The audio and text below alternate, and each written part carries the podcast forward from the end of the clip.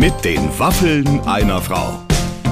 Ein Podcast von Barbaradio. Einen wunderschönen guten Tag. Ich bin's, die Babsi, und wir haben euch eine neue Waffel mitgebracht. So sagen wir das hier mit den Waffeln einer Frau. Heute mit Cornelia Poletto. Und der Clemens Ja. hat ja auch äh, mitgehört, das Gespräch. Und äh, der hat jetzt viel dazu gelernt, zum Beispiel, wie man eine echte gute Aglio e Olio macht. Das muss ich mir nochmal genau anhören, was sie dazu sagt, aber das habe ich mir auf jeden Fall schon mal ein paar Notizen gemacht. Das war ganz einfach. Äh, Öl, noch mal. Pepperoni Roni? und am Ende salzen und vor allem die Nudeln nicht verkochen. ja, aber dann sagt die immer sowas wie und dann noch ein bisschen Parmesankäse drüber und, Und dann so. bist du schon verwirrt. Nee, aber weißt du, dann, dann heißt es immer, wenn diese Köche immer sagen, ist ganz einfach und dann noch ein bisschen äh, Bärlauch und dann noch ein bisschen, habe ich aber Bisschen alles frische Petersilie gehabt. Musst du dir halt erst anhören, dann besorgen und dann kochen. Ja, Nicht andersrum. Ja, ja okay. Aber toll auf jeden Fall, dass wir, ich meine, wir hatten ja schon so ziemlich alle äh, Herren der Kochwelt, ne? Mhm. Ja. Ich habe vorhin nochmal nachguckt. Zacher, Rosin, äh, Nelson Müller, Tim Melzer, Tim Raue, Alexander Herrmann. Christian Rach. Alle waren sie da. Alle waren sie da. Und jetzt endlich eine Frau, bei der man sofort, wie bei den anderen, danach sofort Lust hat, Lust zu kochen, total. oder? Das ist wirklich toll. Und die ist ja die Vorzeigefrau der Sterneküche. Die hat einen Stern und jetzt hat sie gesagt, sie hätte wieder Lust Mhm. Ja. auf einen Stern für, für ihr Team. Ich finde sie super. Ja. Und die ist so eine, ich weiß nicht, ich mag Cornelia Poletto immer schon gerne, weil mit der kann man so richtig stundenlang quatschen. Da kommst du von einem zum anderen und du lernst irgendwie was dabei und ich bin danach immer voll inspiriert, wie du eben auch. Ja, Also du ja, bist ja. wahrscheinlich noch nicht mal der Hardcore-Koch, oder? Ja, ich koche schon ganz gerne Ah, okay, eigentlich. siehst ja. du, also ich glaube für Leute, die gerne kochen, die kommen sowieso voll auf ihre absolut. Kosten, aber auch die, die sich gar nicht fürs Kochen interessieren, lernen trotzdem viel, weil das ist eine Frau, die steht im Leben, die führt ein großes Unternehmen, die ist Mutter und sie ist zusammen mit dem ex-deutsche Bahnchef Rüdiger Grube. Auch das wird besprochen werden. Also jetzt einfach reinhören mit den Waffeln einer Frau heute mit Cornelia Poletto. Ladies and Gentlemen, wir schalten jetzt live zu einer ganz, ganz tollen Frau. Sie sitzt bei sich im Büro und hat äh, gesagt, sie hat gerade noch im Hintergrund etwas aufgeräumt, dass, dass der Blick sozusagen also äh, für Fantasie offen bleibt. Also äh, noch für mich sieht es aus, als wäre es sehr ordentlich. Cornelia Poletto ist in der Leitung. Hallo Cornelia. Hallo Barbara. Also ich kann da hinten sehen, da liegen Bücher, die liegen so ein bisschen umgedingst und dann sehe ich da hinten ein Bild mit, ein- mit ein paar Hunden drauf. Das sieht aber sehr gepflegt aus alles. Also es sieht, sieht ordentlicher aus, als es tatsächlich ist. Ich kriege ja sehr viele Kochbücher und Sammelkochbücher, die stapeln sich hier, Magazine stapeln sich. Das sind meine zwei Hunde. Da war ich mal als Hundebotschafterin unterwegs, ähm, sind die gemalt worden und äh, das Bild wollte ich auch schon seit zwei Jahren aufhängen. Steht aber immer noch da. Darf ich dich ganz kurz fragen? Du warst als Hundebotschafterin unterwegs. Muss man sich das vorstellen, wie ich, ich, ich strebe ja nach höheren Ämtern und bewerbe mich immer, also ich bringe mich mal ab und zu äh, als Bundespräsidentin ins Gespräch. Bisher hat sich noch keiner bei mir gemeldet. ähm, was macht man als Hundebotschafterin? Als Hundebotschafterin ähm, äh, ist man einfach kennende Hundeliebhaberin und äh, unterstützt natürlich äh, alles, was auch an bösen Dingen mit Hunden äh, gemacht wird und ähm, versucht dagegen anzugehen. Heißt, äh, gerade jetzt in Corona-Zeiten zum Beispiel ist es ja tatsächlich so, dass irgendwie jeder meint, er müsste sich einen Hund kaufen und merkt dann irgendwann, also wenn er aus dem Homeoffice raus ist, dass er doch keine Zeit dafür hat. Und äh, da gibt's so einen Hundeverein, den, ähm, den ich da unterstützt habe und die haben jedes Jahr eine andere Botschafterin und äh, das ist jetzt allerdings schon ein paar Jährchen her. Super. Du hast es schon lange vor. Also du könntest es ja vielleicht äh, mal mit den Hühnern probieren. Ja, ähm, unsere Hühner sind jetzt teilweise, wie soll ich sagen, ähm, auch heute Nacht ist schon wieder ein Hund, ein Huhn gefressen worden vom Wolf. Ach, vom, vom, äh, ich, ich, es sieht aus wie ein Wolf, aber ich glaube, es war nur ein Fuchs. Und ähm, vor ein paar Wochen sind alle anderen gefressen worden. Ah nein. Wir haben jetzt nochmal nachgekauft, aber ich meine, der Fuchs weiß jetzt, wo das Buffet steht, glaube ich. Also der Ja, weiß das klar. ganz sicher und der guckt jetzt einfach mehrmals am Tag vorbei und schaut, was, was heute im Angebot ist. Oh nein. Ja. Aber das ist natürlich auch die Kehrseite Also von ich kann Hühnern. nicht weil darum Hühner- beneide ich kann dich. nicht als Hühnerbotschafterin momentan. Ich bin, es ist, ich bin emotional zu sehr angefasst und gleichzeitig auch, äh, genau, also ich sage mal, es lag auch ein Stück weit in unserer eigenen Schuld, dass das so gelaufen ist, wie es gelaufen ist, ohne jetzt zu sehr ins Detail zu gehen.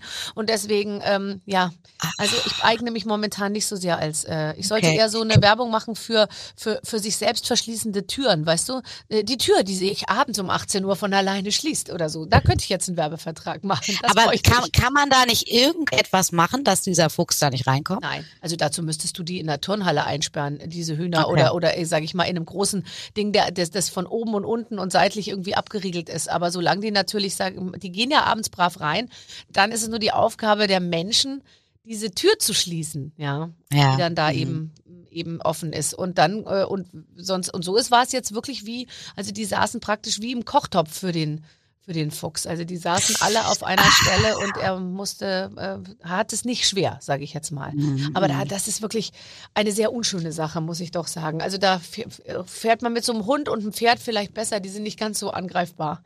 Hast du recht, da hast du recht. Also du bist ja, du hast aber ja schon Hunde gehabt lange bevor äh, Corona war und hast ja auch nicht unbedingt viel Zeit. Also bist jetzt auch nicht die typische Frau, wo man sagt, ach, die Cornelia, die geht am Nachmittag halt immer ihre zwei, drei Stunden an der Alster. Nein, entlang. nein, nein, nein. Also ich, ich bin mit äh, Tieren groß geworden, mit Hunden groß geworden. Für mich äh, gehören irgendwie Hunde mit in mein Leben und äh, äh, ich organisiere genau äh, so, wie ich alles andere irgendwie organisieren muss, auch meine Hunde. Ich laufe gerne um die Alster, aber ähm, auch nicht äh, regelmäßig. Und von daher, ähm, nee, kriege ich, krieg ich hin. Und wenn ich dann die Zeit habe, dann ist es wirklich das Schönste, mit den Hunden draußen zu sein, mit zu den Pferden zu nehmen und äh, einfach die Zeit zu genießen. Und sie sind ja, sie freuen sich ja immer ich komme ja oft spät nach Hause und das, die wedeln immer mit dem Schwanz. Ich weiß, ich weiß. Ich, ver, ich verkneife mir jetzt jeglichen Spruch zu dem Thema. Schwanzwedeln. Wer ist da noch zu Hause? Wer könnte Genau. stattdessen an der Tür stehen und sich freuen? Ich sag einfach gar nichts zu dem Thema. Nein, genau. Ähm, aber du hast es auch wirklich geschafft, in der ganzen Zeit über, glaube ich, Pferde zu haben mit deiner Tochter zusammen, oder? Genau, meine Tochter äh, reitet ja ähm, unglaublich gerne und viel und wir haben zwei Pferde. Ich muss allerdings zugeben, ich reite zurzeit nicht mehr, weil mich irgendwie so ein bisschen der Mut verlassen hat. Also die ist ja sehr, sehr sportlich unterwegs. Sprich, das sind Sportpferde, da kannst du nicht einfach so mal so ein bisschen rumjuckeln. Ähm, die sehen an jeder Ecke irgendwas und erschrecken sich und ich bin einfach nicht mehr so mutig wie früher. Das ist ja interessant, dass du das sagst Mhm. als, als, als passionierte Reiterin. Ja, ich weiß auch Ohne nicht dass warum. was passiert ist. Also ich möchte gerne wieder anfangen, aber ich müsste mir dann, glaube ich, wirklich irgendwie ein altes Pferd ähm, anschaffen, wo ich äh, ganz entspannt sein kann. Und ich kann ja auch reiten. Es ist ja wie so wie Fahrradfahren. Du verlernst es nicht, aber ich, ich, ich traue mich nicht mehr, mich auf diese äh, großen Sportpferde zu setzen. Ja, vor allem, ähm, ich weiß es nicht, aber ich habe das Gefühl, dass, was ich über Pferde weiß, und ich habe totalen Respekt vor Pferden, die übernehmen ja die Stimmung ihres Reiters. Und wenn du da Angst hast, äh, äh, auf die Hauptverkehrsstraße Die- zuzureiten, dann haben die eben auch Angst, oder? Die spüren es sofort, wenn du Angst hast. Und wenn du selber eigentlich schon eine Gefahr siehst oder denkst, da könnte was passieren, dann ist das sofort bei denen und dann passiert auch was. Also ich ritt letztens mit einer so einer netten Kutsche, so ein bisschen handgemacht irgendwie bei Freunden auch auf so einen Kreisverkehr zu. Also ich, ich saß da nur dabei und die Kinder und da vorne so zwei Pferdchen und dann, und dann war nass, weißt du, Regen und dann kamen Autos und dann spritzte das so und, und ich, ich, ich habe so Angst gehabt, weil ich mir dachte, wenn die jetzt losrennen, dann war's das, ja. Und, ähm, und, und die, die, die Reiterin eben, die hatte eine solche Ruhe und eine so, und da ist mir klar geworden, das musst du eben, du musst die, wie, die Art, wie du die Zügel in der Hand hast, das ist ja immer Genau so, so ist auch im Umgang mit Also das Männern da- so. Das, das, passiert. ja, stimmt. Das, da geht viel im Kopf. arbeitest du viel mit Männern oder viel mit Frauen bei dir im Team? Äh, du kannst dir ja vorstellen, dass ich, äh, ich bin ja äh, aus einer Männerbranche und äh, ich habe es tatsächlich geschafft, mal eine Zeit lang ähm, sehr ausgeglichen ähm, äh, Damen, Köchinnen und Köche bei mir zu haben. Zurzeit überwiegen allerdings die Köche. Okay. Ich habe äh, eine meine längste Mitarbeiterin Kati, früher meine Küchenchefin, heute Chefin meiner Kochschule, äh, die ist seit 20 Jahren bei mir und äh, hat auch noch eine ganz tolle Köchin, die jetzt auch mit eingestiegen ist in die Kochschule, die seit sieben Jahren bei mir ist und das sind meine einzigen Frauen, die noch übrig geblieben sind. Wo rekrutiert man gute Köche? Also die fangen ja nicht alle bei dir an und lernen es bei dir. Äh, Bildest du aus? Äh, wir bilden aus. Ich habe zurzeit äh, zwei Azubis, wobei einer sich leider irgendwie in Luft aufgelöst hat, kurz bevor er die Prüfung ablegen musste. Frag mich nicht, manchmal sind die einfach irgendwie, leben die in einer anderen Welt. Ist ich mehr keine gekommen? Ahnung. Der ist, äh, äh, nicht mehr aufgetaucht. Hallo du da draußen, warst du Azubi bei Cornelia Poletto? Dann melde dich doch mal wieder. Äh, Mhm. Ja, wir würden gerne wissen, was, was los war. Oh Gott, das ist ja schrecklich. Aber das ist ja auch so gemein, weil du hast ja in seine Ausbildung also äh, sehr viel Zeit vermutlich und äh, alles Mögliche investiert. Und er ja auch. Erstmal das, aber ich finde das auch so traurig für ihn als Menschen, was auch immer passiert ist. Aber einfach kurz vor Ende aufzugeben, unterzutauchen, sich nicht mehr zu melden, ist, ist sehr, sehr traurig. Wirklich total. Aber Mhm. hast du, hast, also, du hast keine Schuld oder hast ihn angeschrien? Nein, gar nicht. Nein, nein, nein, nein. Ich will, also ich war früher, äh, neigte ich dazu, ein bisschen cholerischer zu sein als heute. Aber ich bin mittlerweile sehr, sehr ruhig geworden und ähm, wir haben ein tolles Team und ähm, daran, also an uns kann es nicht gelegen haben. Nee. Okay, also du bildest aus ähm, und dann kommen aber ja natürlich auch mal, wirbt man auch mal, also geht man auch mal so essen einfach zu Alexander Herrmann und dann schleicht man sich heimlich in die Küche und schiebt dann jemandem einen Zettel zu und sagt so, willst du nicht mal zu mir kommen?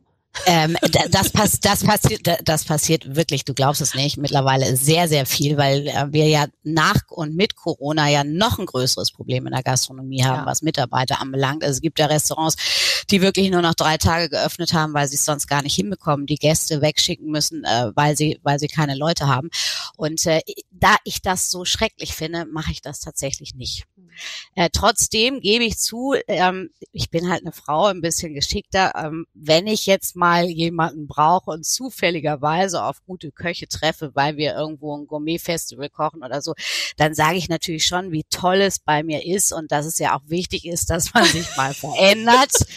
Und äh, also falls du mal irgendwann beim Alexander nicht mehr ganz so glücklich bist, kannst du dich jederzeit bei mir melden. Also jetzt mal ganz ehrlich, ähm, ich, ich, äh, das kann ich total gut verstehen. Und ich habe ab und zu, ich habe selten Jobs zu vergeben, obwohl die Leute immer denken, dass ich ein Riesenimperium mit tausend Angestellten habe, habe ich faktisch keinen einzigen Menschen auf der Payroll. Also das, äh, das geht irgendwie alles anders. Aber manchmal treffe ich in der Regel äh, Frauen, ähm, wo, wo ich mir so denke, boah, wenn ich jetzt irgendwas aufbauen müsste, dann würde ich die sofort vom Fleck weg irgendwie für jeden, für jedes Geld der Welt irgendwie weg engagieren, weil ich genau weiß, mit manchen zusammen kann man halt wirklich echt was auf die Beine stellen. Es ist lustig, was du gerade erzählst. Ich war letzte Woche in Dresden, ja. Wir, haben so einen Tagesausflug gemacht. Ich äh, und sind nach Dresden gefahren und haben uns einfach da die Stadt angeguckt. Und irgendwann hatten wir hatten wir äh, Hunger und dann haben wir uns in so ein italienisches Restaurant gesetzt. Und dann saßen wir schon sehr lange und es kam niemand so richtig und wurde nicht so richtig auf uns aufmerksam und so. Und es war irgendwie ganz interessant, weil alle anderen hatten schon gecheckt, da sitzt Barbara Schöneberger und hatten auch schon die Handys gezückt und so, aber das Personal, sag ich mal, also da muss man schon sagen, de absolut demokratisch, da wurde jeder gleich schlecht behandelt, da gab es keine zuvorkommende Behandlung. Dann kam irgendwann einer und dann sagte, nachdem wir dann schon 20 Minuten da saßen und so, sagte dann mein Mann, ähm, wir würden gern was essen und wenn es geht, auch auch jetzt innerhalb der nächsten, sag ich mal, so, weil wir auch ein bisschen Zeitdruck haben. Und dann sagte der Typ so, nee, hat er so gesagt, das wird nichts, das dauert hier ewig, hat er gesagt. wir sind nur, wir haben nur zwei Leute, einer Pizza, einer Pasta, das dauert hier ewig, also mindestens eine halbe Stunde. Und er hat es aber auch so gesagt, als wäre er auch eigentlich, und dann haben wir so gesagt, ja, okay, gut, dann sind wir wieder weg. Ja, okay, dann gehen Sie am besten woanders hin. Und dann sind wir wieder Ist gegangen. nicht wahr. Ja, und dann habe ich mir so gedacht, Mensch, der ist wahrscheinlich nicht von Cornelia Poletto angelernt worden. Nee, also ich, ich wüsste im Moment keinen einzigen äh, Mitarbeiter, der irgendwann nach Dresden gegangen wäre. Also von daher kann es nicht Aber sein. auch sollte sich mal einer aus Dresden bei dir bewerben, sei vorsichtig. Bin ich vorsichtig. ja, aber daran siehst du ja die Katastrophe. Ich habe irgendwann habe ich das auch gesehen. Es gibt ja mittlerweile schon Roboter, die in irgendwelchen Ausflugslokalen arbeiten. Ja, dann, es dann, gibt auch Roboter, Barbara. die im Fernsehen moderieren. ja. So weit ist es noch nicht.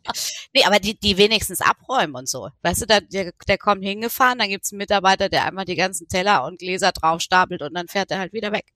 Gott, ist das schrecklich.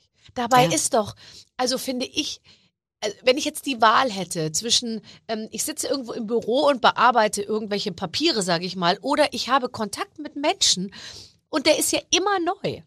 Auch wenn sich die Speisekarte über Wochen nicht ändert oder du musst Sachen hin und her tragen und es ist anstrengend, aber du guckst in Ge Gesichter und im Zweifel ist es ja relativ einfach, Menschen glücklich zu machen. Finde ich immer. Ich sage dir ganz ehrlich, ich äh, liebe meinen Job als Köchin, aber ich liebe noch mehr den Job, Gastgeber zu sein. Wirklich die, die Menschen glücklich zu machen, die mit einem Lachen rausgehen sehen, die einen, einen tollen Abend haben, die, die lachen, die gut essen, die schöne Weine trinken. Äh, Das ist das schönste Gefühl und das ist auch das, was mich, auch wenn ich in der Küche stehe, eigentlich jeden Tag wieder motiviert, dass wir gestern einfach alle Gäste glücklich gemacht Ja. haben und die super zufrieden waren und diesen Abend nie vergessen werden. Und das ist so das, was dich wirklich pusht, wenn du morgens wieder in der Küche bist und müde bist und es spät geworden ist oder du noch eine Veranstaltung hattest, so wie wir am Samstag sind wir irgendwie um 5 Uhr von der Party zurückgekommen. Äh, Und das, das verstehe ich nicht, dass es nicht mehr Menschen gibt, die sich dafür begeistern können. Ja, weil das ja auch für einen selber, also wenn du wirklich in den Wald so reinrufst, du kriegst ja immer was Tolles zurück. Und ich Total. denke mir so oft, ich kam letztens in eine Reinigung und ich hatte dabei ungelogen zwölf also Roben, also äh, Ballroben, die ich, die, die, und die hat immer in jede Robe reingeguckt und hat so gesagt, kein Zettel. Dann habe ich gesagt, ja, weil es ist maßgeschneidert, es ist für mich gemacht, da ist nicht der Waschzettel drin, ob man es schleudern und bei 90 Grad waschen kann. Und dann hat sie immer gesagt, äh, keine Garantie, dann, dann übernehme ich keine Garantie und äh, das wird sehr schwierig und das dauert sehr lange, hat sie immer. Und, und ich dachte mir so, ich komme also mit zwölf Kleidern und die kann echt wirklich irgendwie, und die hat mir immer nur das Gefühl gegeben, es wäre ja eigentlich lieber, ich würde woanders hingehen. Und dann denke ich mir immer, wenn die jetzt ein bisschen netter gewesen wäre und so, dann, dann du gewinnst ja eine Kundin, du gewinnst irgendwie auch in einer Reinigung, kann der kann es ja Spaß machen, mit seinen Kunden irgendwie zu, zu, äh, zu reden. Und irgendwie dachte ich mir, ach, das ist irgendwie schade, weil ich, also ich bin ja inzwischen überall Gastgeber. Ich bin auch Gastgeber, wenn ich im Supermarkt stehe und ähm, an der Gemüsetheke irgendwie mir zwei Zucchinis aussuche, gucke ich immer rüber zu den anderen, die da auch einkaufen und sage, Mensch, die Zucchinis sehen aber gut aus heute oder so, gell? Oder ganz schön teuer hier oder irgendwie sowas. Aber ich verbünde mich eigentlich immer mit den Leuten ich verstehe überhaupt nicht, dass das nicht so an der Tagesordnung ist. Finde ich auch super, super traurig. Also das äh, ist auch etwas, wo ich, ich weiß auch nicht mehr, was wir tun können. Also ich freue mich sehr, weil ich bei mir im Restaurant unfassbar viele Mitarbeiter habe, die mich seit vielen, vielen Jahren begleiten. Und ich glaube, das hat auch ein bisschen mit der Pflege zu tun. Ich glaube, du musst einfach in der heutigen Zeit in der Gastronomie, um Mitarbeiter auch wirklich für dich zu begeistern, einfach denen ein, ein, eine ganz tolle Atmosphäre schaffen. Also wir sind immer noch sehr familiär, wo wir mittlerweile ganz schön groß geworden sind. Ähm, wir haben geregelte Arbeitszeiten. Natürlich gibt es auch mal Ausnahmen. Wir haben Gäste, die positiv sind, die uns viel Freude machen. Meine Leute werden gut bezahlt. Also ich glaube, wir müssen einfach auch mal alle uns mal selber den Spiegel vor, vor die Nase halten und, und mal überlegen, warum wir so schlecht besetzt sind in der Gastronomie. Ich meine, wenn du so einen Typen, wie du in Dresden gerade erzählt hast, hast, ne, als Kollegen, da hast du ja selber keinen Bock mehr da zu arbeiten. Nee. Nee. Oder da, da sagst du so, ey, nee, das ist hier eine Atmosphäre, da bin ich einfach mal, so, ich bin noch nicht über die Türschwelle, da bin ich eigentlich schon wieder raus. Ja, ja, ja, klar. Ja, und man, ich lege dann oft ans Herz und sage, machen Sie doch irgendwas ohne Kundenkontakt. Sie sind vielleicht auch nicht so geschickt im Umgang mit Menschen. Das ist ja auch gar kein Problem, aber man muss dann ja, Ja, know your limits einfach.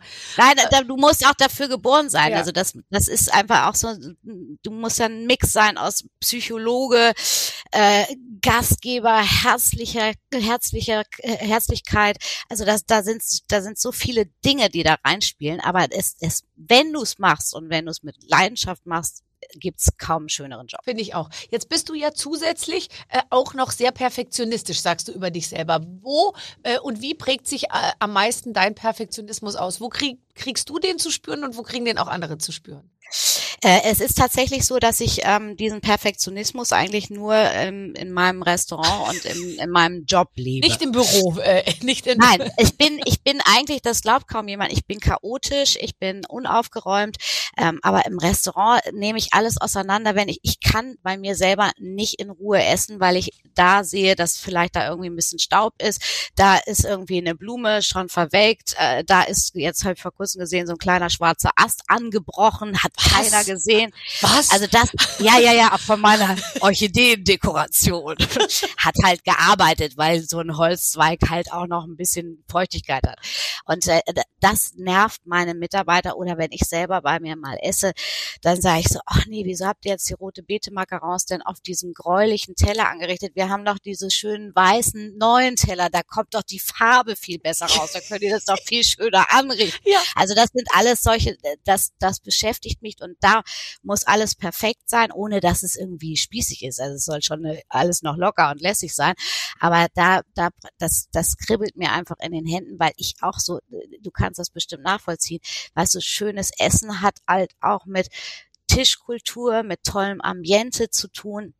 Und das muss irgendwie für mich alles harmonisch sein. Und äh, da werde ich manchmal ein bisschen anstrengend, bestimmt auch für meine Mitarbeiter. Wenn du die jetzt fragen könntest, würden sie sagen, ja, okay, manchmal ist ein bisschen anstrengend mit der Poletto. Ja, glaube ich nicht. Bei mir ist es zum Beispiel so, bei, ich bin beim Thema Blumen ähm, äh, so ganz oder so, wenn so kleine, wenn so Plastikdeckchen unter irgendwas oder ich fange da, ich, also ich mag so einen bestimmten Style und ich, ich setze den auch eisenhart durch und da verstehe ich auch keinen Spaß. Ich lasse mir immer von allem von allen helfen, aber wenn dann einer kommt und zum Beispiel, mein Mann, der rückt die Sachen so gerade. Also ich decke dann oft so den Tisch für ganz viele Leute und ich mache das dann alles so ein bisschen anders. Jeder, jeder Platz sieht so ein bisschen anders aus. Und dann sehe ich ihn manchmal, dann kommt er und schiebt das alles so zurecht, ja. Das macht mich total verrückt. Und geheimlich, wenn er weg ist, schiebe ich es wieder ein bisschen auseinander, weil ich, ich das so spießig finde, wenn das alles so, so gerade liegt. Das sind so Sachen, die muss ich dann auch selber machen. Das, da aber du kochst, du, du kochst aber viel, ne? Extrem viel, ja. Extrem mhm. viel. Aber für mich ist das auch, ich bin Gastgeber auch in meinem ganzen Leben. Ich bin ja auch in meinem Job Gastgeber und ich äh, für mich ja, ist Gastgeben und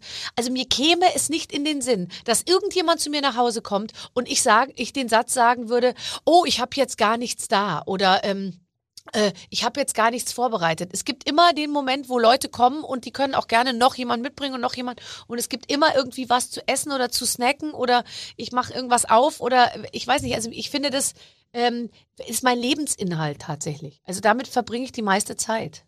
Aber ist doch großartig, oder? Ich, also ich liebe das auch. Ich, ich, ähm, ich komme aus einem Zuhause, meine Mutter kocht super, aber es war immer, es musste immer alles so geplant sein. Also so spontaner Besuch, das fand sie immer doof. Und ich habe das irgendwie auch mit meiner Tochter immer so gelebt, dass wir immer alle willkommen heißen. Ja. Es ist immer irgendwas da, was ich, also Pasta geht ja sowieso immer in allen Varianten. Essen ja auch alle tatsächlich. Ja, klar. Ja. Ich habe immer irgendwie eine eingefrorene Bolognese da. Ich habe immer eine Tomatensauce da. Also es ist egal, ob da drei Leute sitzen oder am Ende zehn Leute. Es gibt immer was zu essen und zu trinken. Eingefrorene Bolognese, gutes Beispiel äh, und, und Stichwort. Ich äh, äh, koche auch immer sehr viel, immer zu viel und will es dann einfrieren und ich hab, bin sehr schlecht ausgestattet, was die be, be, also was Behältnisse angeht, die man mit denen man gut einfrieren kann.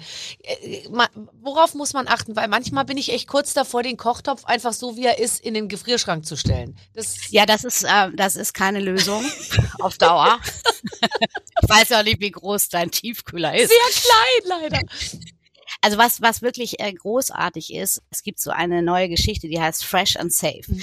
Und da hast du so ein mini kleines Vakuumierteil und verschieden große Tüten und Behältnisse. Ach, das ist ja super. Damit kannst du vakuumieren, ähm, in den Kühlschrank stellen oder auch einfrieren. Diese Tüten sind wiederverwendbar. Es ist großartig, weil du da mit allem was machen kannst. Du kannst auch die Tüten, Tüten benutzen, um da vielleicht einfach den Fisch einzufrieren und ihn dann nur ins Wasserbad zu hängen. Fertig ist er. Also äh, das ist etwas, was sowieso ein Riesenthema ist. Du musst dir überlegen, wir werfen im Jahr pro Person in Deutschland 75 Kilo Lebensmittel weg weil wir teilweise gar nicht wissen, wie wir richtig damit umgehen, wie wir die lagern. Ähm, äh, wie du sagst, dann habe ich nicht die richtigen Behältnisse. Natürlich kannst du den ganzen Topf in den Tiefkühler schmeißen. Also das, das ist etwas, wo wir, glaube ich, mal ein bisschen mehr Geschichte erzählen müssen, wie man eigentlich mit Lebensmitteln umgeht. Das, was wir früher gemacht haben, einwecken, das macht ja kaum noch jemand. Mhm. Dabei ist es bei uns Köchen, wir nennen das ja heute fermentieren, einwecken. Äh, das sind solche Dinge, äh, die wir, die wir richtig gerne und viel machen, weil du nämlich wirklich immer zu perfekten Jahreszeit das perfekte Gemüse auf den Punkt da hineinbringen kannst und es manchmal auch noch an Geschmack gewinnt, wie auch ein Rumtopf zum Beispiel. Also Rumtopf war früher selbstverständlich. Man hat immer die Früchte, die gerade perfekt so. waren, reingeworfen, Rum drauf und dann hast du für die Weihnachtszeit hast du dann immer deinen Rumtopf da gehabt. Ach, das ist ja ganz, äh, ganz, das ist ja interessant. Also das bedeutet, aber was ist das? Also kannst du jetzt Äpfel kannst du da nicht reinmachen, oder? Also du musst schon, das sind eher so Beeren, also so eher also und Pflaumen und und und. Ja, Genau, eher so Beeren und Kernfrüchte, Kernobst. Okay. Also ich liebe es, alles aus dem Kühlschrank aufzubrauchen. Ich war in meiner ersten Kochsendung, wo ich zu Gast war, war ich damals bei Alfred Biolek und habe den äh, äh, und er wollte dann immer wissen, was kochst du denn? Und ich habe gesagt, ich koche den Hilfe. Ich muss morgen verreisen und habe den Kühlschrank noch voller Sachen Auflauf.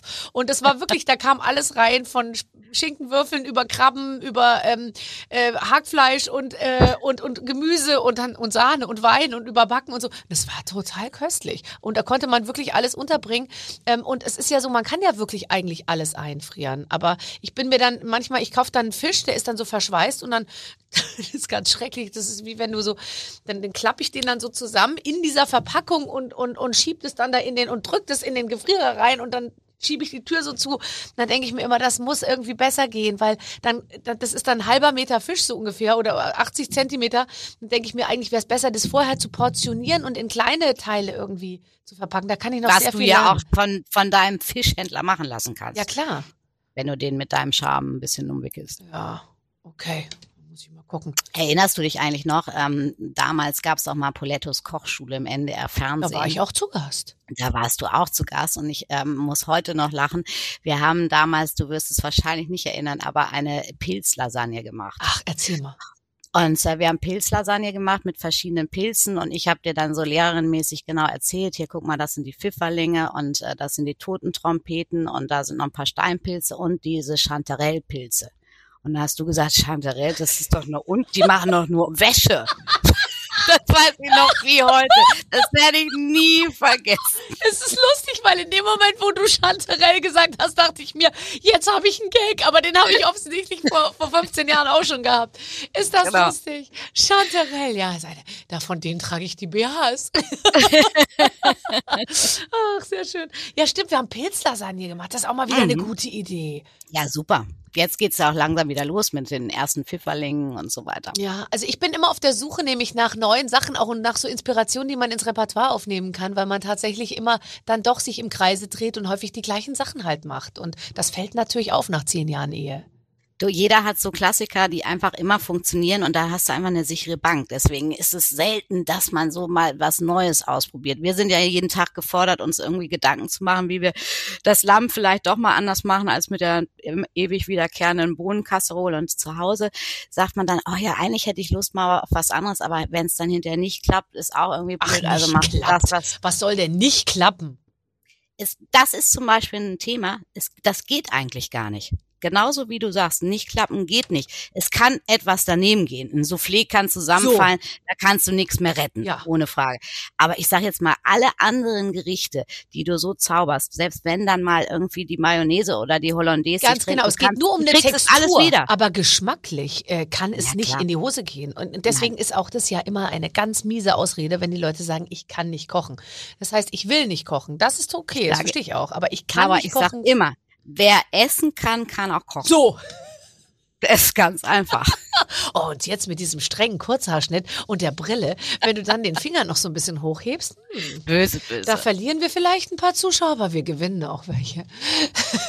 so, äh, wir spielen ein Spiel. Meine Redaktion hat Folgendes aufgeschrieben. Liebe Cornelia, liebe Barbara, nennt uns einfallslos, aber wenn wir eine Spitzenköchin da haben, dann möchten wir auch übers Essen reden, was Barbara ja eh in die Karten spielt. Wir spielen deshalb Hasta la Pasta, Baby. Nudeln für alle Lebenslagen. Wir haben gehört, Cornelia Poletto liebt Nudeln, deshalb haben wir Situationen aufgeschrieben, in denen ihr bitte schnell entscheidet, welche Pasta man da kochen sollte, um die Situation zu retten. Oh, I love it. Zweites Date mit schnuckeligem Italiener. Das Wort schnuckelig kommt, ich weiß genau, von wem es kommt. Zweites Date mit schnuckeligem Italiener. Zweites Date. Das, jetzt müssten wir wissen, was beim ersten Date schon passiert ist. Das wissen wir nicht, aber ich würde sofort spontan äh, Spaghetti Vongole sagen, weil die sind echt sexy. Und ich glaube, da kann man beim zweiten Date schon mal mit punkten. Wenn dann, Wenn man aber weißt diese du, kleinen Muscheln. Genau, aber jetzt zur kleinen Muschel. Also ich würde beim, ich würde beim Thema Date immer denken, jetzt mal erstmal nichts mit Meeresfrüch Meeresfrüchten, weil wenn du da äh, dir was einfängst, wovon wir jetzt natürlich nicht ausgehen, also vor allem nicht, wenn du zubereitest, aber so eine Meeresfrüchte-Muschelvergiftung, die, die dann schon so langsam losgeht, während man sich auszieht. Das ist schwierig. Ja. Das ist schwierig. Also ich hätte vor, Ähm, vor Muscheln trotzdem, jetzt also- Angst. Nein, brauchst du nicht. Also ich glaube, du musst einfach vielleicht nicht zu dem Italiener in Dresden gehen. Da hättest du ja wahrscheinlich auch, da dauert die Zubereitung so lange, dass die Muschel schlecht ist. Die Muschel kommt von alleine zu ihnen zum Tisch gelaufen. Wir haben sie in der Küche schon mal losgeschickt. Also ich glaube, ähm, wenn man es selber zubereitet, äh, dann weißt du sowieso, dass du frische Muscheln gekauft hast. Dann musst du keine Angst haben. Im Restaurant äh, suche ich sowieso äh, oder bestelle ich solche Gerichte nur, wenn ich sicher bin, dass ich die da auch essen kann. Also von daher, ich bleib bei der Mongole. Okay, also du machst, es gibt, okay, also wer sich mit dir verabredet zum zweiten Date, kriegt ähm, äh, Spaghetti Vongole. Super gut. Ist zufälligerweise auch meine Lieblingspasta, Barbara. Da hast du natürlich auch dann viel zu erzählen und schon hat man ein Gesprächsthema und dann hast du einen Fuß in Absolut. der Tür. Und dann ist er Absolut. schon so gut wie im Schlafzimmer, der Typ. So, kommst, du kommst leicht angetrunken, oder nicht du, sondern wir insgesamt kommen leicht angetrunken unter der Woche nach Hause, also ein ganz normaler Dienstagabend, und sterben vor Hunger. Was bereiten wir uns zu? Würde ich auf jeden Fall eine Spaghetti Aglio So. Peperoncini machen. Und jetzt sind wir genau beim Thema, weil ich hatte mir wirklich hier unten aufgeschrieben auf meinem Nudeln Doppelpunkt Aglio e Olio. Ich weiß sogar, wie man es richtig schreibt. Ähm, aber keiner weiß, wie man es richtig zubereitet, weil ich bestelle es so oft und es ist eigentlich fast immer eine Enttäuschung, weil ich ver verstehe unter Aglio e Olio wirklich etwas Würziges, auch Scharfes mit so ein bisschen Biss und meistens ist es einfach irgendwie, meistens kriegen sie es nicht hin. Äh, stimmt, ich weiß auch nicht, woran es liegt. Und ähm, ich glaube, das ist die einfachste Pasta der Welt, die im Grunde genommen davon lebt, dass du bestes Olivenöl hast. Du brauchst einen guten, frischen Knoblauch, Mhm. nicht so einen alten, Mhm. äh, schon halb vertrockneten. Du brauchst Peperoncini, diese wirklich kleinen getrockneten Oh, äh, okay. Chili, Aha. ähm, weil da muss auch Schärfe rein, weil das ist, das ist genau das, was das Gericht ausmacht. Einfach den Knoblauch nicht durch die Presse, weil dann verbrennt er auch ganz schnell und wird bitter, sondern einfach in dünne Scheiben schneiden, nachdem du ihn geschält hast. Dann reichlich Olivenöl in die Pfanne und den Knoblauch auf nicht zu hoher ähm, Temperatur goldgelb werden lassen.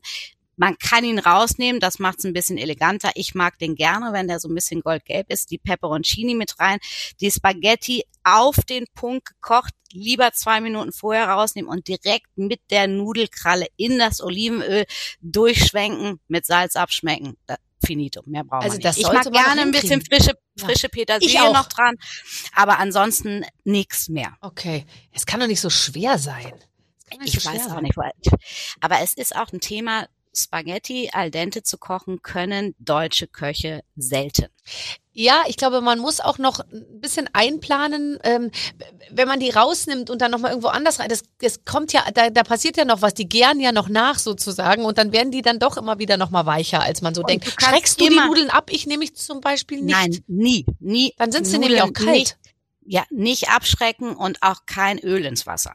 Du brauchst reichlich Wasser, du musst kräftig salzen und, äh, und dann die Pasta nach Anweisung kochen, weil die Pasta, die aus Italien kommt, hat immer eine kürzere Garzeit als äh, jetzt eine Spätzle oder sonst irgendwas. Also wirklich zwei Minuten vor der angegebenen Zeit rausholen oder einfach auch probieren. Das gehört ja auch beim Kochen dazu, dass ich die Sachen probiere. Ich nehme immer zwischendurch eine Spaghetti und äh, probiere die und sage, okay, noch eine Minute und jetzt raus. Und dann so eine Nudelkralle direkt rein in deinen Sugo, in dem Fall Olivenöl und mehr brauchst du nicht. Abschmecken. Super gut. Also, äh, was vielleicht vielen Menschen hilft. 15 Minuten hat man Zeit zwischen zwei Calls im, Calls im Homeoffice. Was machen wir? Wir sind immer noch bei Pasta, ne? Also ich glaube, damit würde ich mal den äh, Klassiker nehmen und würde eine Spaghetti al Pomodoro machen. Oh. Ich habe immer, ich habe immer eine fertige Tomatensoße bei mir im Kühlschrank. Äh, wirklich zack, Spaghetti rein ins Wasser. Ich mache immer gerne noch mal ein bisschen zusätzlich Knoblauch, ähm, ganz kurz in Olivenöl angeschwenkt, Tomatensoße dazu. Wenn du hast, auf deiner Fensterbank ein bisschen frisches Basilikum, Pasta rein, durchschwenken und dann unbedingt ein bisschen Parmesan drüber. Finde ich auch. Ich mache ja auch manchmal Mozzarella-Stücke, wenn die dann sich so. Ich finde das ja auch, Auch manchmal ganz Ja, gut. Das total. ist vielleicht ein bisschen ordinär, aber ich finde es auch gut. So, und jetzt letzte Frage. Elon Musk meldet sich an und du sollst eine Pasta machen, die sozusagen noch nie jemand so gesehen hat. Was mischen wir zusammen, um Elon Musk äh, zu begeistern? Ich glaube, das ist genau der Punkt. Man muss da gar nicht irgendwie ähm, so viel drüber nachdenken. Aber es äh, gibt natürlich äh, Pasta, mit der man beeindrucken kann. Also ich würde sagen, kaum einer kann auch eine gute Carbonara. Und das ist übrigens die beliebteste äh, Pasta ähm, der Deutschen vor der Bolognese, glaubt man nicht. Und eine richtig gute Carbonara, Oh. die würde ich ihm machen. Ich auch. Ja. Weil da ist, ist, da brauchst du ein bisschen Gefühl, ähm, was, was die Temperaturen anbelangt, weil wenn das äh, Ei zu Rührei wird und so grisselig, dann hast du natürlich das Thema verpasst. Und das ist genauso wie gerade bei der anderen Spaghetti. Es lebt eigentlich davon, dass du die Eier mit dem geriebenen Pecorino, das ist ja klassisch, ich mache es lieber mit Parmesan, ähm, eben tatsächlich in die Pfanne gibst, wenn die schon ein bisschen ausgekühlt ist, wo der Speck vorher drin angebraten war, dann direkt rein und dann kannst du mit dem Pastawasser kriegst du nämlich diese schöne Bindung hin und dann wird's auch nicht zu heiß und nicht grisselig. Ich mache was. Und natürlich, damit es nicht grisselig wird, kein Eiweiß natürlich, oder? Nur Eigelb. Äh, ich mache tatsächlich ganze Eier rein. Also ich habe nur Eigelb und ich mache was ganz Schlimmes. Ich, dir kann ich es jetzt sagen, aber es hört ja keiner. Ich, ich, ich nehme auch ein bisschen Sahne. Äh, das ist, das ist, ist nicht schlimm, ist nicht schlimm. Also, ich weiß, dass du nachher kopfschüttelnd äh, den Kopfhörer ablegst also, und, und, und, und, und durch deine Wohnung läufst und sagst, sie macht Sahne in die Carbonara. Also wenn du mir jetzt gesagt hättest, du machst eine Sahne-Carbonara mit gekochten Schinken und äh, Tiefkühlerbsen, nee. dann hätte ich es schlimm gefunden. Ja. Aber das ist jetzt so ein ganz kleiner Trick, der natürlich ganz gut funktioniert, weil da macht auch so schön. Das mache ich häufig, wenn ich sehr viele große Männer zu Besuch habe, weil ich sage mal, so ein halber Liter Sahne, der macht einfach auch den stärksten Mann irgendwie relativ zügig satt. Das stimmt. Das stimmt. Halbes Kilo Käse und schon sind wir und schon sind wir zufrieden. ähm, kannst du dich erinnern an deine Zeit bei äh, bei Teleshopping in China? Da, du warst da wahrscheinlich nicht häufig, aber du hast ein paar Produkte da an den Mann gebracht, oder? Ja, ja, es ist es ist unfassbar gewesen. Ähm, ich ich habe ja noch ein Restaurant äh, in Shanghai. Ja und äh, übrigens auch mit Zwilling zusammen. Und äh, da bin ich das erste Mal nach China eingeladen worden von dem General Manager und ähm, mit der Frage, ob ich in Peking ein bisschen Teleshopping machen könnte. Und ich habe sowas äh, wirklich noch nie erlebt. Äh, ich bin da reingekommen in dieses Studio, da waren so drei chinesische äh, Damen, die haben Harfe gespielt. Dann war der General Manager und der Presenter da und ich habe gekocht, natürlich mit Töpfen, Pfannen, Messern von Zwilling und habe auf Englisch erzählt, was ich da mache. Unserer Manager hat das wiederum dem Präsenter weitergegeben und dann habe ich immer nur verstanden, oh, Conny, Conny und du sahst, wie viel Millionen Messertöpfe irgendwie gekauft wurden. Unfassbar. Ich habe so, ich habe so gelacht. Das war so, so witzig und es hat sehr, sehr viel Spaß gemacht. Ach toll. Ähm, äh, du hast dein Restaurant ja Gott sei Dank weit vor Corona eröffnet ähm, und da seid ihr wahrscheinlich äh, durch ziemliche Wellen gegangen jetzt, oder? Ich meine, jetzt momentan momentan ist die Lage auch wieder unübersichtlich. Es ist, es ist eine Katastrophe. Mein, mein Küchenchef hat mal gestern geschrieben, ähm, die sind wieder im kompletten Lockdown. Ähm, Shanghai ist ja in zwei Teile getrennt sozusagen und äh, die dürfen keinen Kontakt mehr haben. Da ist wie eine Luftmauer gebaut. Äh, also da geht gerade alles durch die Decke und ich glaube auch, dass die Chinesen langsam verstehen, dass ihre No-Covid-Strategie einfach nicht aufgeht. Es funktioniert nicht. Es funktioniert nicht. Ich war, ich war das letzte Mal im November 19 in, in Shanghai. Das muss man sich mal vorstellen, ähm, wie lange das her ist. Äh, du kommst nicht rein. Du möchtest auch nicht in China in Quarantäne sein. Nein. Das, äh, ist, ist ganz ist streng. Das da entscheidet, glaube ich, der Staat, was du darfst. Und da wirst du eingewiesen in ein Hotel und dann bist du da drei Wochen, glaube ich, erstmal, bevor du überhaupt den schlimm. chinesischen ja. Boden betreten darfst. Mhm. Ja, also das ist, äh, das ist nochmal anders als, als bei uns. Also wer sich äh, bei über Herrn Söder aufgeregt hat, der Der weiß, geht noch mehr. Der hat noch nicht genau nach China geguckt. ähm, woher ziehst du deine, deine größte Inspiration? Was würdest du sagen, macht, macht für dich, es gibt ja so Momente, wo man nach Hause geht und sagt, jetzt weiß ich, wie ich es mache oder jetzt weiß ich, wie ich es anders mache oder was ich noch zusätzlich mache. Hast du sowas? Ja, äh, also es, es, es arbeitet eigentlich den ganzen Tag bei mir. Also mein ganzes, mein ganzes Denken dreht sich irgendwie um Essen. Und ähm, es ist tatsächlich, das kann einfach ein Marktbesuch sein, wo ich plötzlich sage, oh, jetzt gibt's wieder Bärlauch, was kann ich irgendwie damit machen? Das kann ein Restaurantbesuch sein, wo ich sage, oh, da habe ich jetzt gerade was probiert, das war schon ganz schön gut, aber das kann ich noch anders besser. Also das, das ist einfach so ein kreativer Job, der nie, nie langweilig wird, wo du immer wieder äh, nachdenkst und es ist einfach so lustig, weil im Grunde genommen das Essen ja das ist, was mich den ganzen Tag beschäftigt. Also bei mir ist es auch so die Natur, wenn ich dann so, ich war jetzt am Wochenende in München und dann äh, und dann ist man so draußen und die Sonne scheint und der Frühling kommt so und dann ist man irgendwie so, also dann dann dann kehre ich so zurück nach Hause und habe so ganz viele ich weiß gar nicht, so Lebensideen im Kopf irgendwie und so Gefühle. Also das, das inspiriert mich wahnsinnig. Also das, das habe ich auch, wenn ich, wenn ich mit unseren Hunden und Pferden draußen bin und gerade jetzt, wo, wo so tolles Wetter schon war und wirklich, das sind so Frühlingsglücksgefühle, die einen da überwältigen und äh, einen immer wieder zu, zu neuen Ideen bringen. Also es ist was Besonderes. Mhm. Ähm, du hast irgendwo gesagt, ähm, du hättest wieder Lust auf einen Stern. ja, das ist auch etwas, was, also ich, ich habe der Stern ist mir ehrlich gesagt ziemlich egal. Ähm, wir haben das ganze Restaurant umgebaut. Ich habe ein unfassbar tolles Team, die großartiges leisten, die für mich absolut auf Sterneniveau kochen. und das macht mir so viel Spaß, dass, dass es denen so viel Spaß macht und dass dieses Restaurant jetzt wieder ein richtiges Restaurant ist und wir so kochen, dass ich gesagt habe, ja, wenn der kommen würde, wäre das einfach, glaube ich, die, die größte Freude für mein Team. Weißt du, das ist irgendwie so.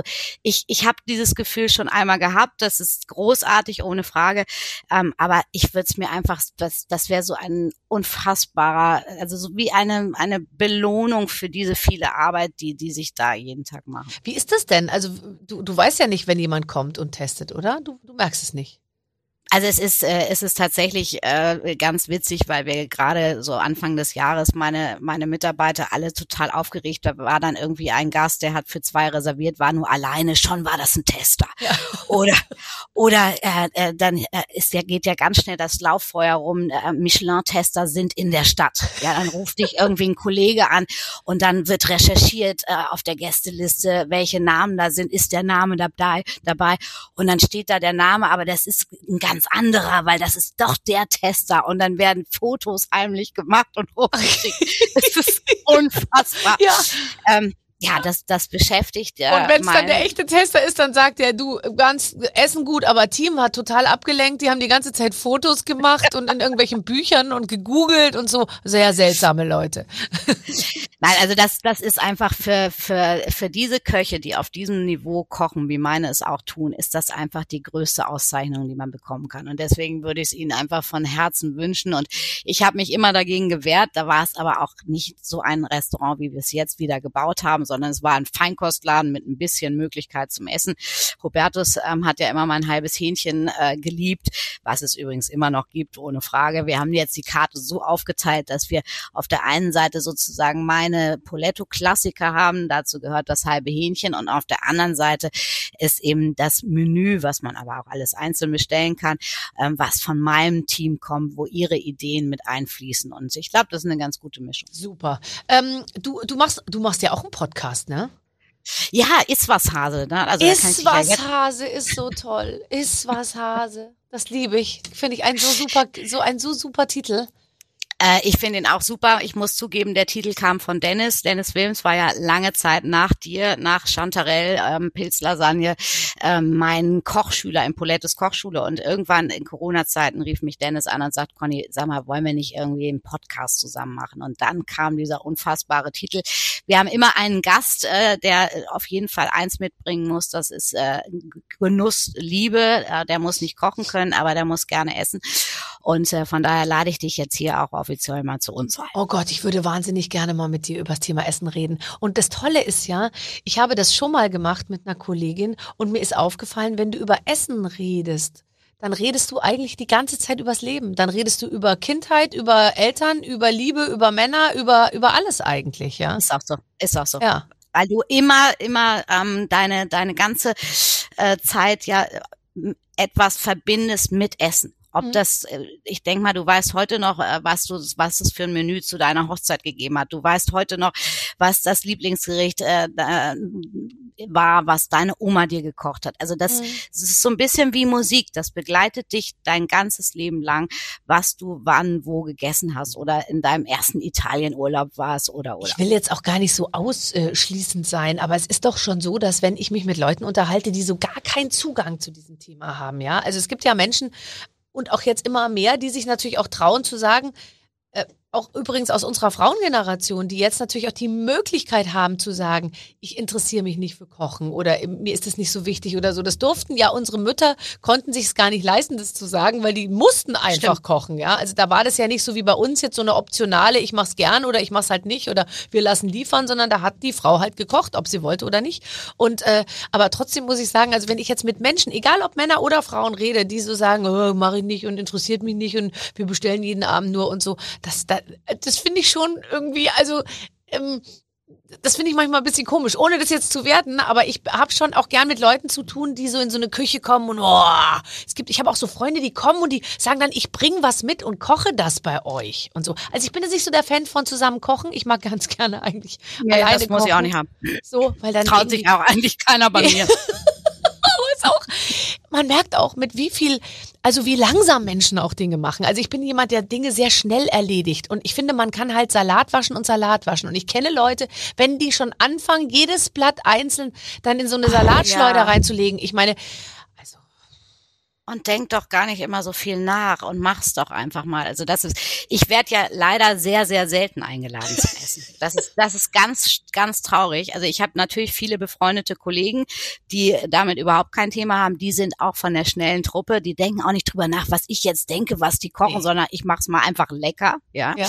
Aber wenn ich mal von Freunden eingeladen werde, die für mich kochen, dann rufen die vorher an und sagen, Conny, ähm, was kann ich denn, womit kann ich dich denn glücklich machen? Schrecklich. Äh, äh schrecklich. Oh, oh, und dann gibt's wirklich, und dann gibt's eben auch genau diese Momente, die ich hasse, wo die dann ein riesiges Menü vorbereiten und das dann auch noch so anrichten wie im Restaurant und dann irgendwann unsicher werden und sagen, sag mal, der Rehrücken, ähm, ich weiß jetzt echt nicht genau, Conny, kannst du mal kurz in die Küche kommen und einmal kurz gucken? Und dann liebe ich's ja, dann bin ich auch echt ein bisschen überheblich. Und dann gehe ich in die Küche, mach den Backofen auf, leg einfach nur meinen Zeigefinger einmal aufs Fleisch und sagt du, ich glaube, kannst du rausholen. Oder noch eineinhalb Minuten. Kommt auch oft zu Streitigkeiten, wenn du bei einem äh, befreundeten Paar eingeladen bist, die ähm, dann beide auch sehr ambitioniert sind, also toll gedeckter Tisch, äh, super vorbereitet, aber doch irgendwann an ihre Grenzen kommen, weil es perfekt werden muss. Und dann eigentlich ein richtig große großer Ehekrach losgeht. Stimmung im Eimer. Du sitzt die ganze Zeit alleine in diesem Esszimmer, hörst, wie die sich, wie die immer angespannter und lauter werden. Habe ich auch schon erlebt. Ganz schlimm. Ganz schlimm. Also okay, ich weiß, was zu tun ist, wenn du, wenn du, wenn du mal zu mir ähm, nach Hause kommst. Ähm, deine, deine, deine Tochter ist groß. Die, die wird vermutlich ja. nicht mehr jeden Nachmittag bei dir zu Hause sitzen und sagen, Mama, können wir Mensch ärger dich nicht spielen. Hat sich dein Leben ähm, und auch euer Leben äh, dadurch nochmal verändert, dass du jetzt eigentlich so, ja, du bist jetzt, kannst jetzt wieder machen, was du willst, oder? Ja, es ist also, äh, ich, ich muss damit echt noch klarkommen, dass, dass Paula irgendwie jetzt 20 geworden ist, ähm, in USA studieren wird. Wir fliegen nächste Woche zusammen nach Nashville, Tennessee und äh, gucken uns die Uni an. Ähm, die kommt jetzt gerade aus Spanien zurück mit ihren Pferden ähm, und fliegt morgen gleich weiter. Also die, das, das ist äh, für mich noch irgendwie schwierig, dass, dass meine Tochter so, also ich finde das so toll, weil ich sie ja dahin erzogen habe, dass sie so selbstständig ist und so selbstbewusst ist, wie sie ist. Aber dass sie jetzt plötzlich irgendwie dann doch weg ist, ähm, muss ja. ich ehrlich zugeben, ist, äh, ist irgendwie macht mich macht mir ein bisschen Angst. Ich denke auch schon darüber nach, was ich das ja, klar. Und vor allem, ey, weißt du noch, wie wir ausgezogen sind? Ich meine, ich bin ausgezogen, ich habe ein halbes Jahr nicht bei meinen Eltern angerufen. Also ich habe ich hab dann irgendwann einmal angerufen, ich habe ich wusste ja nichts, gell? Ich habe meiner Mutter, ich habe ich hab dann angerufen und gesagt, Mama, äh, wann genau kocht Wasser? Und sie, ja, wenn es Blasen schlägt, okay. Und so, da gab's ja noch kein FaceTime. Ich war wirklich blank. Und ich, dann wollte ich mir so ein Erbsen-Möhrchengemüse, weißt du, so aus der Dose machen mit so einer weißen Soße. Dann habe ich die da in den Topf geschüttet und habe ich so Milch draufgekippt und habe da so reingeguckt und dachte mir, das wird gar nicht so schön sämig wie bei der Mama. Dann habe ich meine Mutter angerufen, da hat die gesagt, da musst du ein Mehltegelchen, Mehltegelchen machen, hat sie gesagt. Da musst du mit Butter und Mehl und so. Ich so, oh nee, komm, dann esse ich die Dinger so aus der Dose. Also damals ähm, habe ich vor allem an dem Thema gemerkt, okay, okay, da gab es viel Anknüpfungspunkte, aber ich habe mich ansonsten erstmal auch ewig nicht gemeldet und habe mein Ding gemacht. Nein, ich bin auch von heute auf morgen ausgezogen, habe mich auch lange nicht gemeldet, habe immer in, in der Kneipe gejobbt, um, um irgendwie meine Miete zu bezahlen und äh, habe lange gebraucht, genauso wie du, bis ich dann wirklich wieder auch mehr Kontakt zu meinen Eltern hatte, ähm, angerufen habe. Also das, das gehört dazu und deswegen bin ich ja schon, ich bin total glücklich. Paula und ich, wir haben wirklich ein super Verhältnis. Wir telefonieren eh jeden Tag und jetzt macht sie einfach ihr Ding und das ist auch gut so. Toll, toll. Aber du hast natürlich, dann kannst dann kannst du natürlich jetzt auch noch mal, ich weiß nicht, ob man mehr arbeiten kann als du, aber du, es ist natürlich schon mal, ich, ich finde, als Mutter ist man ja schon die ganze Zeit so geht's mir zumindest. Ich rase immer sofort nach Hause und ich versuche immer zu Hause und immer so. Und das, das, irgendwie macht einem das auch wahnsinnig Stress manchmal. Irgendwie glaube ich, ist es auch mal schön, so einen Moment zu haben, zu sagen, weißt du was, ich bleibe jetzt hier mal noch kurz sitzen und trinke noch einen Schluck oder irgendwie so und renn nicht gleich nach Hause. Das ist, das ist tatsächlich, das, das ist vor allen Dingen in meinem Job, kannst du dir vorstellen, ist ja bei dir auch, wenn du irgendwie spät von irgendeiner Veranstaltung oder so kommst und irgendwie schnell nach Hause. Und jetzt weiß ich, dass Paula im Zweifel nach mir nach Hause ja. kommt, irgendwo noch im Zwick versackt ist, keine Ahnung. Ja. Und äh, das ist schon, das bringt schon Entspannung. Aber ich merke auch, dass ich das natürlich immer mehr kompensiere. Ich habe ja Paula zum 18. Geburtstag eine Kneipe geschenkt. Die wird jetzt ja fertig. Die heißt ja auch Paulas demnächst neben dem Restaurant. Und äh, ich weiß jetzt schon, dass ich, dass ich da einfach, das kribbelt so, da auch mitzuarbeiten und äh, auch wieder was Neues dazu zu lernen, Drinks, Cocktails von, von unserem neuen Barmann. Also ähm, ja, also ich, ich, ich werde es irgendwie. Das finde ich auch super. Also das ist, äh, äh, ich kenne es nur so, dass man jemandem ein Pferd schenkt und die geht in dem Moment, wo das Pferd irgendwie angeliefert wird, irgendwie ins Internat und ist dann erstmal weg für drei Jahre. Du hast deiner Tochter eine Kneipe geschenkt und die geht jetzt zum Studieren nach Nashville. hm, ja. Suchen Sie den Fehler. ja, aber man kann natürlich auch nicht sagen, du bleibst jetzt hier und stehst hinter der Theke. Nee. Nein, also ich, ich wusste ja schon damals, als, als sie Geburtstag hatte, dass sie nicht in die Gastronomie gehen würde. Aber ich fand einfach diese Idee so cool, irgendwie mit 18, ich habe jetzt eine Kneipe. Ja. Das war irgendwie so. Das, und sie ist die Namensgeberin, sie wird da mit Sicherheit, wenn sie hier ist, äh, ab und zu mal jobben äh, oder auch einfach nur Gast sein, keine Ahnung. Ja, das Wir kann sie sich dann überlegen. Fährst du umsonst Bahn? Äh, nee, das ist, finde ich, auch eigentlich eine Frechheit. Ich war ja noch nie so ein großer Bahn-Fan, muss ich ehrlich zugeben. Ich sag nur ganz Und kurz der Hintergrund meiner Frage. Du bist mit Rüdiger Grube zusammen, der ja mal Bahnchef war. Deswegen dachte ich mir, du fährst bestimmt immer umsonst. Und wenn du einsteigst, dann sind immer Eier geladen und die Filterkaffeemaschine funktioniert und die Klimaanlage auch als ich Rüdiger kennengelernt habe und ähm, erstmal ganz vorsichtig zu Hause erzählt habe, dass ich irgendwie, dass es einen neuen Mann in meinem Leben gibt, haben wir den ähm, immer nur den Oberschaffner genannt. Das ist so lustig. Das hat, hat er auch bis heute den Namen und meine Mutter das erstmal so, wie, wie, wie, wen hast du kennengelernt? Was für ein Oberschaffner? Aber ich sage, ja, äh, der Rüdiger Grube. Und sie so, wer ist das denn? Ich, das genauso wie ich. Und sagt sie, wieso, es gibt doch nur Hartmut Meder. Und dann habe ich gesagt, nee, nee, ist schon lange vorbei mit Hartmut Meder. Nichtsdestotrotz, Rüdiger hat diese schwarze Bahncard, damit kann man ja oh, überall und immer fahren. Super. Super. Das ist super. Aber ich habe gar nichts. Ich habe eine Bahncard 50. Ich auch, zweiter und, Klasse äh, und es reicht völlig aus. Absolut total in Ordnung. Ich setze mich sowieso meistens, äh, das ist ja jetzt im Moment alles anders, ins Bistro. Ich auch. Und von daher, ähm, ich muss alles selbst bezahlen. Ja, ja okay. Das finde ich okay. Weißt du, es hält dich auch ein bisschen am Boden. Total. Das erdet. Cornelia. Nicht, dass du da entgleist, weißt du. Ich freue mich so. Es ist doch fantastisch, ähm, dass wir so ein schönes Gespräch geführt haben. Vielleicht letzte Frage an dich. Ähm, wo, was glaubst du werden die größten Trends, also äh, Lebensmittel, äh, Genusstrends der nächsten Jahre sein? Was glaubst du, wo geht die Reise hin? Ich glaube, wir haben ja jetzt diese unfassbare äh, Vegan-Welle, ähm, die ähm, sehr anstrengend ist, finde ich, und ähm, eigentlich auch furchtbar ist, wenn ich sehe, was für äh, vegane Ersatzprodukte da auf den Markt kommen. Ich glaube, dass der Trend dahin geht, und das ist das, was ich liebe, ganz pur, ohne Schnickschnack, viel mehr Liebe zum Produkt, einfach, aber frisch gekocht. Das ist das, was, glaube ich, äh, nicht nur Trend ist und wo die Reise hingeht, sondern das ist das, wo wir, wo wir vielleicht auch wir Fernsehköche die Menschen hinbringen müssen, hey, nehmt beste Zutaten und je besser die Zutaten, desto weniger müsst ihr damit tun. Das meine ich jetzt nicht äh, mit Luxusprodukten, das können ganz, ganz einfache Dinge sein. Also denk allein nur mal an Kartoffel. Was gibt's alles für tolle Kartoffelzubereitungen? Oh, oh Manchmal hast du Oder? einfach nur so eine Kartoffel, wirklich nur eine Kartoffel und die äh, manche sind sowas von gut, sowas von gut, dass man denkt, okay, das war's, mehr brauchst du wirklich nicht. Ein bisschen Salat dazu, ein bisschen irgendwie, ich mache dann immer so ein Tzatziki-artiges irgendwas und so. Happy happy, happy, happy. Okay, wir sind uns einig. Oh, ich würde gerne mit dir zusammenarbeiten. Ich würde mich sofort, also wenn es jetzt hier beim Radio eng wird, was passieren kann. Äh, das kann passieren. ja, dann äh, komme ich zu dir und bewerbe ich mich bei dir, weil ich bin gut im Kontakt jederzeit. mit Menschen und äh, ich hätte sehr viel Freude. Und wenn mal in anderen Gewerken, sage ich mal, jemand ausfällt, springe ich jederzeit ein. Das hört sich nach einem Plan an. ich, äh, du wirst von mir hören. Ähm, ich bedanke mich ganz herzlich bei dir. Ich bedanke mich bei dir. Es hat riesig viel Spaß gemacht, aber ich hatte auch nichts anderes erwartet. Nee, mit uns beiden das funktioniert. Vielen Dank, Cornelia Poletto. Ich danke dir. Ciao, Barbara. Das war schön. Mm. Mm. Ich kaufe mir jetzt so ein Vakuumier-Set, äh, äh, damit ich äh, endlich mal ein bisschen Ordnung reinkriege in meinen Gefrierschrank, weil ja. ich muss schon sagen, Ich mache alles super, aber meine Ausstattung ist unter aller Sau. Ja, ich habe auch gedacht, ein paar Messer, ein paar neue, sowas in die Richtung. Und angeblich soll man ja auch die Messer nicht in die Spülmaschine machen. Da bin ich dann manchmal zu faul. Ich denke mir, come, on. Ja, genau, das sehe ich genauso. Come on.